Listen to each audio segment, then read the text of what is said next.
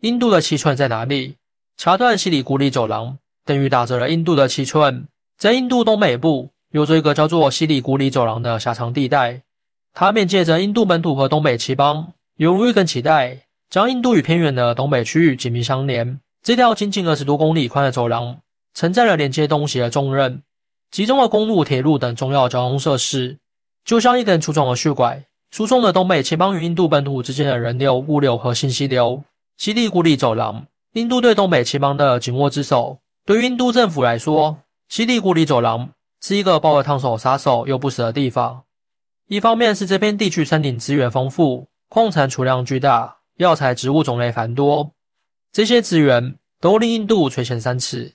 其中林海广袤，木材丰富，可为印度本土提供大量优质原材料。地下蕴藏的各类矿产更是印度迫切需要的战略资源。印度东北地区还产出许多名贵中草药，具有重要药用价值。所以印度却不可能放手，更不会让这块肥肉滑脱掌控。他们一定会想尽各种办法紧握这个连接东北地区的脐带不放。然而，这里的地质条件较差，加上交通量巨大的压力，西里古里走廊的道路和铁路状况堪忧。在这里，如果发生任何事故，都可能瞬间切断印度东西连接。这随时都会发生的境况，令印度政府如坐针毡。更令印度担忧的是，西里古里走廊周边环视着多个势力。其中还包含了中国这样实力强大的大国。虽说中国坚持和平理念，但这依然使印度感觉到了来自大国的压力。毕竟印度本土距离印度东北地区有着很远的距离，以至于当地居民对印度的认同感有限。一旦西里古里走廊被切断，这些原本对印度就没有多大归属感的地方，极有可能趁机独立出去。为了牢牢掌控东北七邦这块肥肉，印度政府不得不全力捍卫西里古里走廊这根脆弱的脐带。尽管这里的运输条件恶劣，有无困难，但印度人不惜重金加固西里古里走廊上的公路、铁路等设施，甚至还在周边新建防御工事，驻扎大量边防部队，试图将这条通道变成一道钢铁长城，以确保东北地区牢牢掌握在手中。印度无法割舍的东北牵挂，让西里古里走廊成为了栖村之地。印度自建国以来，国力日益增强，领土也从未有过丢失。然而，这脆弱的走廊。却成了印度发展过程中的一个心结，稍有不慎，就可能让印度付出惨痛代价。而印度国内种种社会矛盾也并未真正解决，只是被压抑在表面之下而已。一旦这条走廊的问题激化，很可能成为引爆印度国内问题的导火索。印度内部的民族问题、宗教问题更是一触即发，最后极有可能造成印度国家的分崩离析。可以想象，如果西里古里走廊因为各种原因被堵塞，不管是现实生活导致的，还是时间上的，最后的后果都不是印度可以承受的。而印度东北七邦也因此接收不到来自印度本土的输血，这也就意味着印度东北七邦人民的生活水平直线下降，进而导致人民对印度政府产生怨怼。印度东北七邦的人民奋起反抗，不过是早晚的事而已。为了避免这一局面，印度政府使出浑身解数，试图改变现状。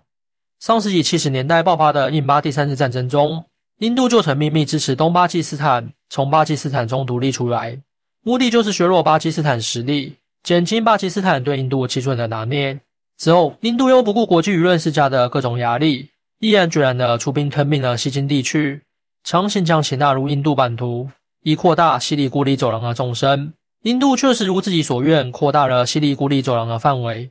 但这些举措并未从根本上解决走廊所面临的到窘境。为了改变这种境况，印度还试图开辟一条新的特图利亚走廊。但这条特图利亚走廊在规划的时候，不可避免的要经过孟加拉国，所以印度就此事与孟加拉国展开了长时间的谈判。但是在谈判中，印度一直没有取得突破性进展，印度的这条计划也就胎死腹中。事实上，基里古里走廊问题不仅困扰印度，也令周边国家头疼。印度对走廊的过度担忧，使其不断与邻国发生边境冲突，对周边国家的地区稳定造成了严重的威胁。二零一七年，中印边境的东朗对峙危机，就是印度对边境问题极度敏感的一个最好的例证。当时我国正在自己国境内侧的东朗地区进行道路施工，而印度在没有任何预兆的情况下，突然派了将近三百名军人强行跨过双方之前商定好的边境。印度派的这些军人还个个都携带了武器装备。来势汹汹，上去直接对我国正在施工的道路进行阻拦破坏。对于印度这种明目张胆的越境挑衅行为，我国自然不会就此忍让。双方的边防军人就此事展开了各种斗争，以印度军队屁滚尿流的滚回到自己国家而结束。从这件事情就不难看出，印度对边境问题是有多么敏感的。究其原因，还是西里古里走廊地理环境复杂，国际环境上又距离其他国家的边境线过于近了。在人文上，走廊也只是一个单单的交通要地，没有居民、城市，更不具备文化和心理上的延续。就是这样复杂的环境问题。使得走廊受到影响的因素太多，无论是哪个因素爆发，都会给印度带来不能承受之痛，对印度适当的压制。对于那些落后穷苦的国家，我国一直秉持着是能帮助的情况下，积极的伸出援手。但是，我国的援助却被一些国家理解成了中国好欺负，尤其是印度，中印边境线长达两千余公里，由于历史遗留问题，边界尚未完全划定。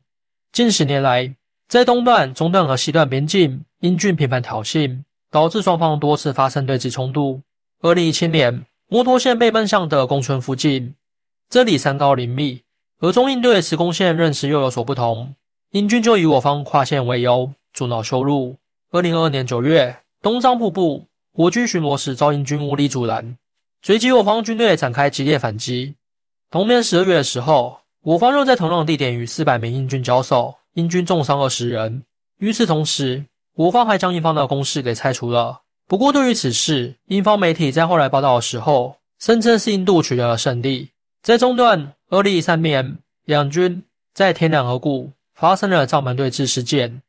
这里是中国东盟克什米尔的要道，更是我国领土的一部分。当时，我军在这里建立了一个拥有四顶帐篷的营地。英方得知后，立即在河对岸也设立了帐篷。英方设立的帐篷比现在我方设立的少所还要王立，甚至已经深入时空线一点五公里，国境八公里了。但是印度却反而污蔑我国，声称是我军跨国时空线十九公里，距离印度主张线的直线距离。在经过三次会谈、外加外交上的周旋，距离事发过了二十一天，这件事最终以双方同时撤军，没有任何伤亡而结束。像这样印度在边境问题上找我国事的情况不在少数。当然，在面对印度的主动找事，我国也没有惯着他们。该反击的时候毫不客气，而印度的骄傲自大的思想，在边境问题上更是体现的淋漓尽致。印度在西里古里走廊上也是霸道到了极点，甚至达到了不允许我国在自己境内修建公路的情况。针对印度的狂妄，我方非常有必要在某时某地让印度痛定思痛一下。比如说，可以对印度放在新建天上的西里古里走廊进行软压迫。让印度担惊受怕的，最好逼迫印度投入的要比我方的多，或者持平。